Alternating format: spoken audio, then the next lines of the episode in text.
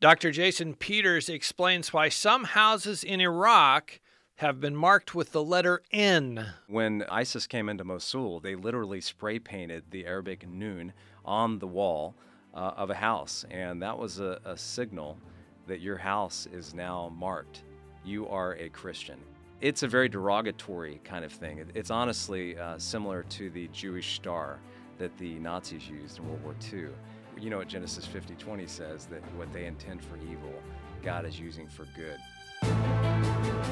Jesus never promised his followers an easy path. In fact, he told his disciples that the world would hate them. He sent them out as sheep among wolves. Jesus' words came true in the life of the apostles, and they're still coming true today in the lives of his followers around the world. Join host Todd Nettleton as we hear their inspiring stories and learn how we can help right now on the Voice of the Martyrs Radio Network. Welcome to the Voice of the Martyrs Radio. We're going to be talking this week with Dr. Jason Peters. He's the Associate Vice President for Connection at the Voice of the Martyrs. Uh, if you think about connection for us, basically that is uh, people who don't know about VOM, they don't know about the persecuted church, and we want to tell them.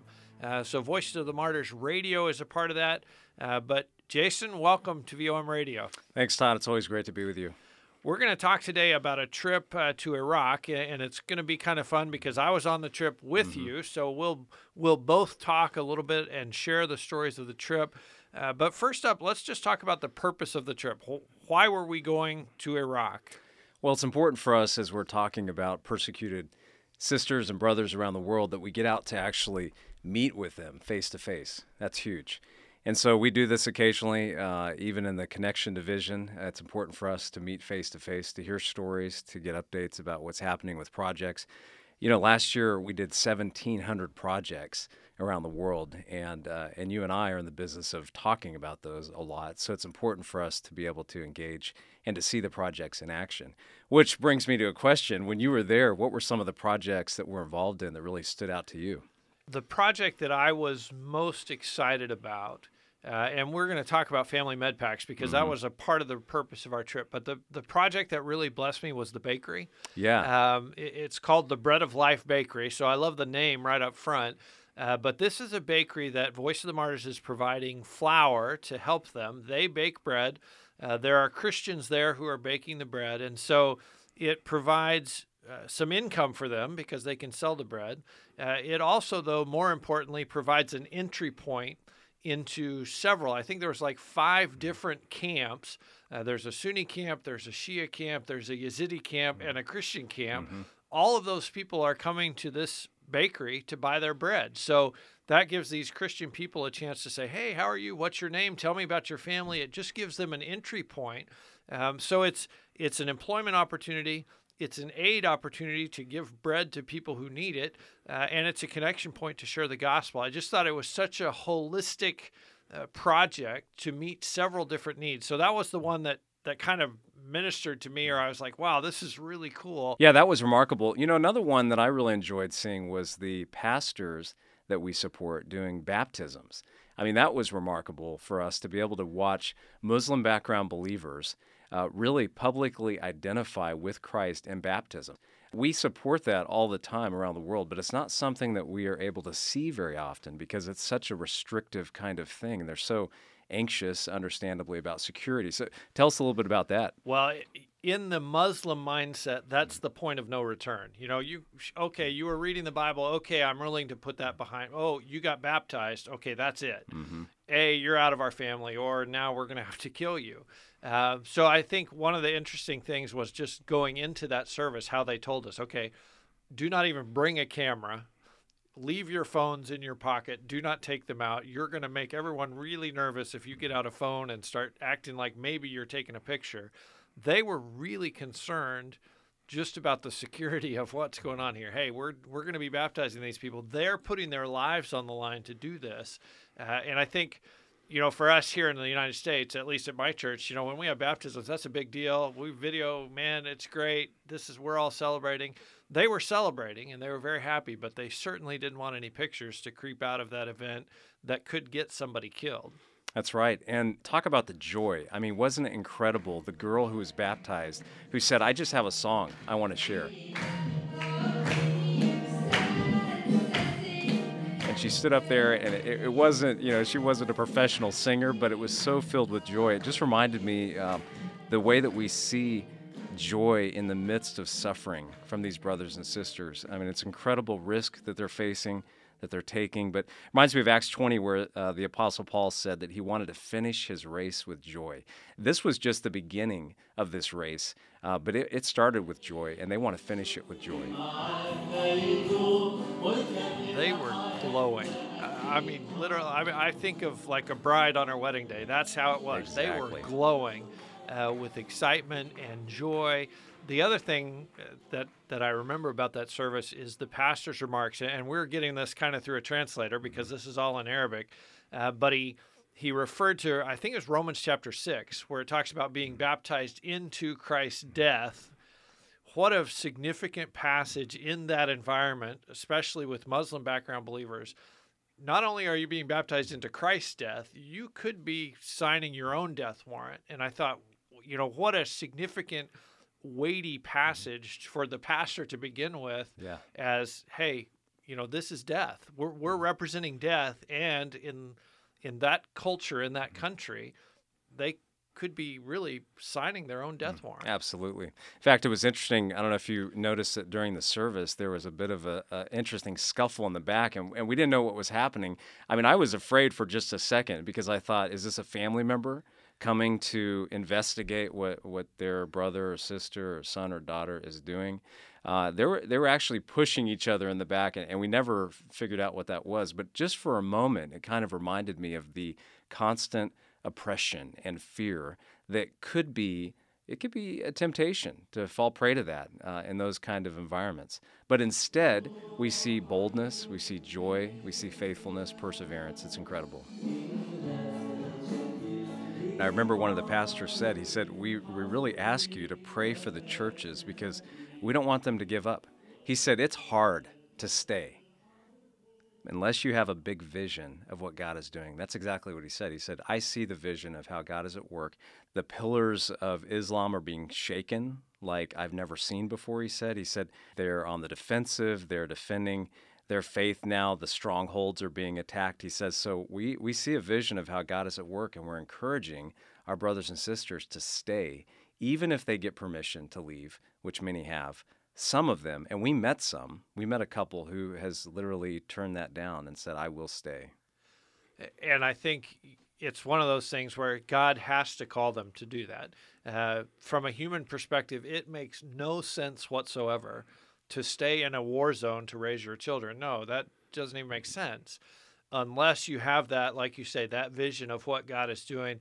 We heard some exciting things about what God is doing. And I think uh, Voice of the Martyrs Radio is one of the only places you can hear these stories. If you turn on the news, they're not saying any good news about the Middle East. What was some of the good news that we heard on this trip? Well, the good news is that uh, the church is growing. People are becoming more familiar with the the falsehood of Islam. In fact, it was funny. One of the guys said that he, he's kind of asked Muslims, he said, What's the difference between what Muhammad did and what ISIS did? He said they didn't have an answer. He, he said, I remind them that 1400 years ago, Muhammad used a tax, he took slaves, he took over land, he killed those who opposed them. What's the difference between that and ISIS? And he said they, they literally have no response. And so those pillars, uh, the things that they've been hanging on to, their strongholds are being shaken. And in a shame based culture, really many Muslims, uh, rightly so, are ashamed that someone using their name and uh, upholding the very foundational tenets of their faith is acting like this. There are literally thousands of Muslims in the Middle East who are experiencing a new openness to the gospel. Uh, one of the guys we met was a guy named Muhammad, and mm-hmm. I I love Christians named Muhammad. That's uh, those are some of my favorite people. His testimony was pretty powerful. Yeah, it's remarkable. You know, in 2005, uh, he had a vision of Jesus and decided to follow Jesus. And as he spoke about it with his wife, she was not excited about that idea. She knew, I think, what that would cost their family. And in fact, they're living out the price that they're paying for that right now. But uh, interestingly, three months later, she had the same vision, which was remarkable. And so, and we hear about these dreams and visions. I mean, imagine this. So he has a vision. He talks to his wife. She she doesn't want to have anything to do with it. And then she has the exact same vision. And it was funny. I asked her. I said, um, "So how's your husband changed since he became a Christian?" And she said, "He stopped beating me." They became bold witnesses for Christ, and this is before the ISIS times, but their house was burned to the ground. The police came to so called investigate. They said, Oh, yeah, there were no witnesses. We just couldn't figure out who did it. Oh, we're so sorry. Uh, so they rebuilt a house, they rebuilt their lives. Well, then ISIS came and they had to flee from ISIS. We met them in a, in a refugee camp uh, because their ID card says Sunni Muslim, which is what they were. They are in a Sunni Muslim refugee camp surrounded by a thousand plus Muslim families living in a tent. Uh, they said they can't leave their kids home alone because they're worried about further persecution. The only other believers in this camp are people that he's witnessed to and led to Christ. Uh, and, you know, at the end of our time, I, I asked him, What are you praying for? Uh, because I always I love that question. It gives you kind of a peek into somebody's heart. Well, what are you praying for? What are you asking God to do for you? Uh, and Muhammad smiled and he said, You know, we don't have to ask for anything. We have everything we need. We're happy. Yeah, and I mean it's stunning when you're sitting in a tent. We're literally sitting on the floor in a circle in a tent with snow on the ground outside. And and they say we have everything we, have need. everything we we don't need. need anything. There's a kerosene heater that's that's knocking the edge off the Mhm. cold. I was blown away by that. I, I honestly sat in that tent and just wondered about my own level of faith because Mhm. it's like, hey, here's this guy surrounded by people who are opposed to his message and are a danger to him, and he says, "Oh yeah, I have everything I need." Uh, I just thought, what an amazing, humbling testimony, and what a challenge to me Mhm. if if this guy has everything he needs, how much more do I have? It, it just was really blew me away, and such a sweet spirit about that family. They they just you could tell the love of the Lord was in them. Uh, they actually have set up a a tent next to the tent they live in for prayer, uh, and so they don't sleep in it. They have prayer services. People from the church come out. They have worship services there together. Uh, I was really blown away by their family and their testimony. Yeah, and this is a big family. It's a family of six children and the mother and father. So it's a large family, and they're living in a tent. Set aside some extra space for prayer and almost like a little chapel with a cross hanging on the wall. And it was incredible. You know, uh, what I find exciting about that family too was that they were the first recipients of the Family MedPack uh, initiative that we're launching. And it was incredible to be able to hand those, and I know you were a part of that. Together, we were able to hand them that Family MedPack. talk to us a little bit about family med packs because this is something this is brand new. Uh, we talked a little bit about it a couple weeks back with cole richards. Uh, it's coming. We'll kind of have a full rollout in our april newsletter. Uh, but talk to us a little bit about family med packs. And this was a, a big part of our trip was to go and and do the very first distribution of family med packs. Absolutely. And the Family Med Pack is just one piece of a comprehensive strategy to stand with our brothers and sisters. I mean, this is just one piece of aid, and, and it's hard for people to understand how many Christians are still displaced. Uh, there are literally thousands, and VOM is supporting, we know of in just this city where we visited, and we were in a, a few of the surrounding areas as well, but there were over 600 families in that city that VOM is actively sponsoring. So we come alongside them with things like food, uh, shelter, literally paying the rent for their the place where they live, uh, also heaters, heating oil. But a piece of that, alongside the action packs, is the Family Med Pack. Think about this: if you were displaced, if you were kicked out of your home, you're going to take things that are, are most valuable. For example, you're going to grab maybe family photographs or, or maybe some sort of uh, heirloom that you had passed down from generation to generation. Whatever it is, you're going to grab those. And many of these families, uh, we we literally know of families who packed up a bag uh, with what they could carry and walked to a neighboring city because they were kicked out by ISIS. And so those families don't have some of the the normal, more normal sort of medical help that we have. For example, uh, what happens? You know, we mentioned Muhammad. One of his daughters has a broken leg, and so she's there uh, with a cast on, that she received from a, a, medical treatment facility. They don't have a lot of the antiseptic wipes. They don't have a lot of the normal uh, bandages, wraps that we would have. And so we've put together this family med pack idea, which is is a bag that that people in the United States can fill with typical medical kind of uh, items like band aids, uh, toothbrushes, an ace bandage kind of wrap thing, uh, just whatever, you know, there's a list of, of options for them to fill. But it's something that's a very practical way to show our brothers and sisters, hey, we're standing with you, even in these little medical ways that we can help. And so we put these in this, this very durable plastic bag with a grommet and with some parachute cord tied. And, and it was neat. In fact, we have a, a photo of, of, one tied up to a tent because this is literally something you can tie up inside a tent and just have accessible. There's a peace of mind that comes, I think, from having sort of a first aid kit kind of ability to take care of your family. And this is just one way, again, a part of a comprehensive strategy. This isn't going to save anybody's life. That's not what it's designed for. It's designed as a little med pack to encourage those families who are displaced. And another part of this is is the encouragement part. Mm-hmm. Yes, the the physical help is important, but that encouragement part and we're encouraging our listeners as they pack these, write your name on yes. the outside. We want the Christian families in the Middle East to know, hey, this is from Bill and Sue. They pack this on our behalf because we want to provide that connection point within the body of Christ. That's one of the coolest parts of our job is when mm-hmm. we get to go and, and be that connection point and sit down and drink tea. We drank a lot of tea mm-hmm. on this trip. Um, shake hands, present something like that, and just remind them you're not by yourself. Mm-hmm. Uh, Mohammed and your family, you know, you're surrounded by a thousand plus Muslim families in this camp, but you're not alone. That's right. You're a part of the body of Christ. We're with you. In this case, we're here sitting with you today, but we're always with you in, our, in prayer and in thought. So that's a really yeah. cool part of, of what we do. In fact, let me ask you to uh, say more about that. If you think about uh, one of our the heartbeats of the Voice of the Martyrs is to provide practical and spiritual assistance. One of the the locations where we went to talk about family med packs and to visit with some Christians, it took hours driving through the snow, you know, up the side of a mountain.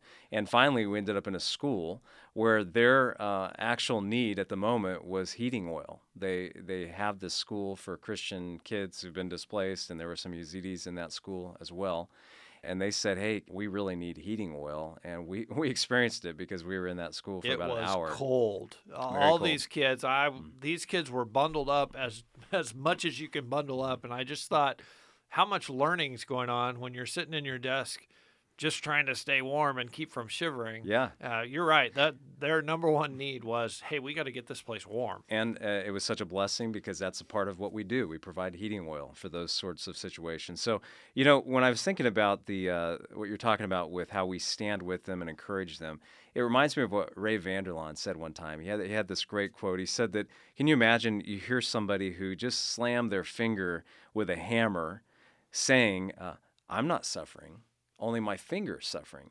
He said, No, you, you can't do that. You can't view yourself as different from our suffering family members. We shouldn't. We say that we're part of the body of Christ. So if those kids are in that school and they're shivering because they, they're too cold, and there's a way that we can help, we're going to do that. And that's what the Voice of Martyrs does. We say we'll, we'll drive the hours through the snow, up the mountain to deliver that aid because they're part of us. They're part of the body of Christ. And if they're suffering, we're suffering, and we're not going to let them suffer alone. We're talking today with Dr. Jason Peters. He's the Associate Vice President of Connection at the Voice of the Martyrs. Uh, Jason, one of the projects that you've been working on over the last couple of months is I Am In. Uh, you're one of the executive editors for that project. Uh, let's talk a little bit about that in, in, the minutes that we have left. First, we better explain what I am in, not in I in, but in just the capital N. What does that mean? Well, you may have seen this, uh, the Arabic Noon. It's uh, been featured on social media. A lot of people have used it as their profile picture on Facebook or something like that. What happened when uh, ISIS came into Mosul? That's how they marked homes. They literally spray painted the Arabic Noon on the wall uh, of a house, and that was a, a signal that your house is now marked you are a Christian. And the reason they use that is because of the the way that uh, Muslims have referred to Christians as uh, using the noon for Nazarene Nasrani. And so uh, after your house is marked, then you've got very limited options. Uh, it means uh, you can either convert to Islam or you have to leave. And we heard some interesting stories on this trip about that, didn't we? Because uh, the rules changed. They initially began with a 10 day window. And then we learned that that shifted as you got to day seven or eight. Some people said, well, if we've got 10 days, I'm going to wait till day nine.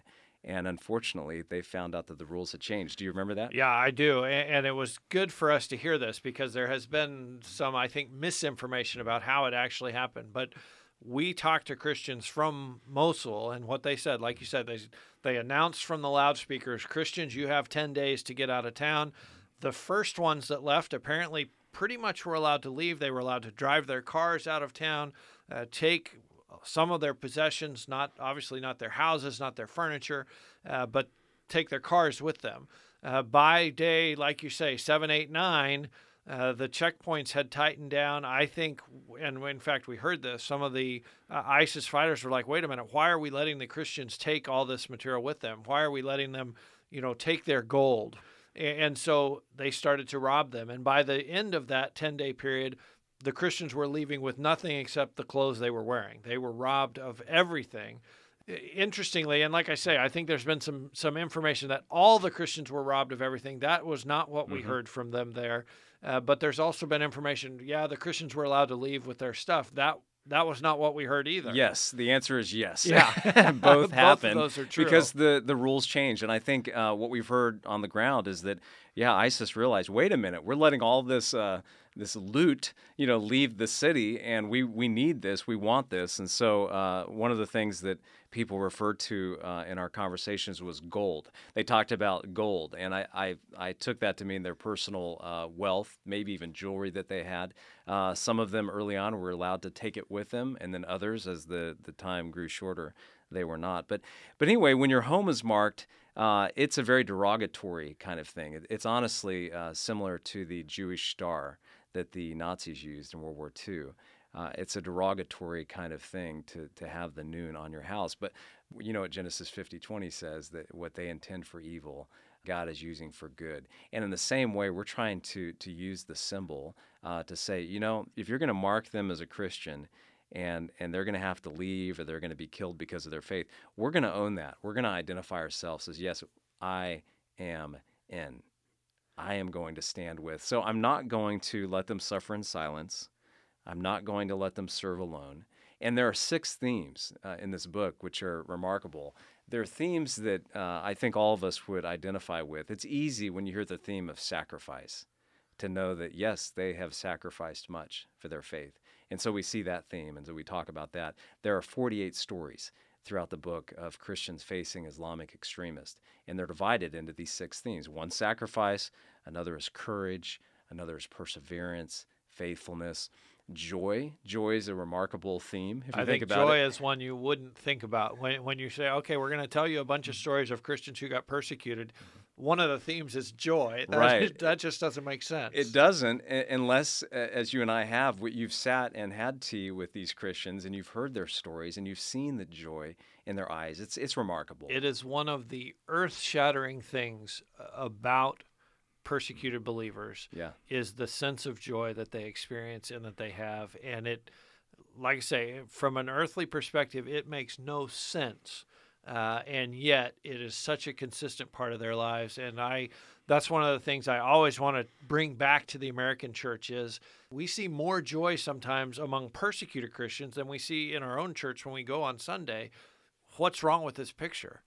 It is remarkable, and and I know that Cole Richards, um, our executive vice president and another executive editor on the book, he and I have discussed this. That's what shocks him the most. But to be honest with you, Todd, I have a little bit of a different uh, angle on what shocks me the most, and I think I'm going to have to say forgiveness.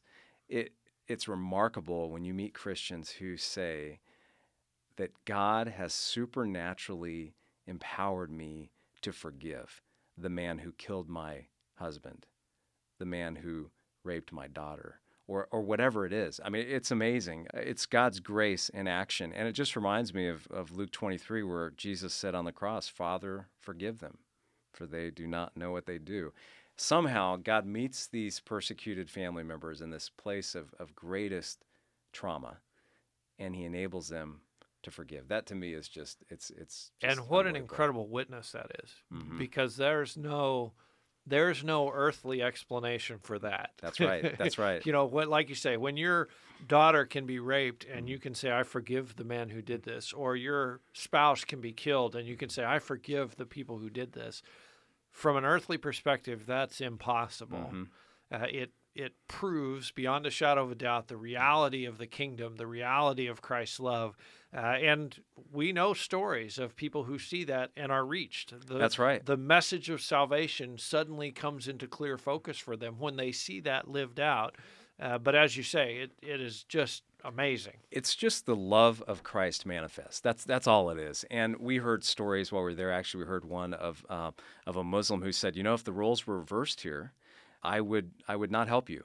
But uh, because of Christ's love, we say, uh, "Yes, we know uh, that we have been hurt, but we choose to forgive and we choose to continue to reach out in love." And what a great testimony! Let me just say this: as we think about uh, life here in the United States of America, I mean, uh, we all get hurt, we all get offended.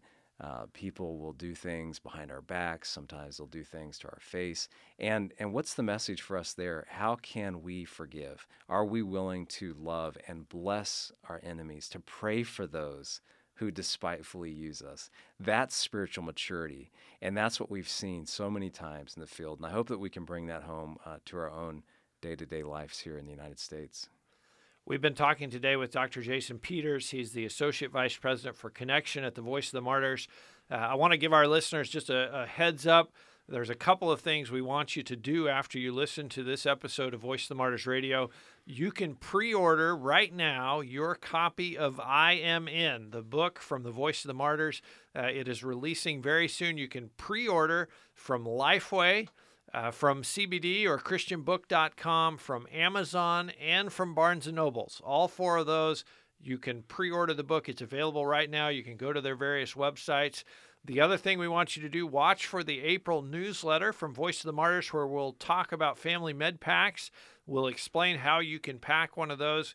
If for some reason you don't get the newsletter, uh, come to vomradio.net and we will help you get it. You can sign up right there on the page. Uh, and finally, as a response to this, I want to encourage you to subscribe to the VOM Radio podcast on iTunes.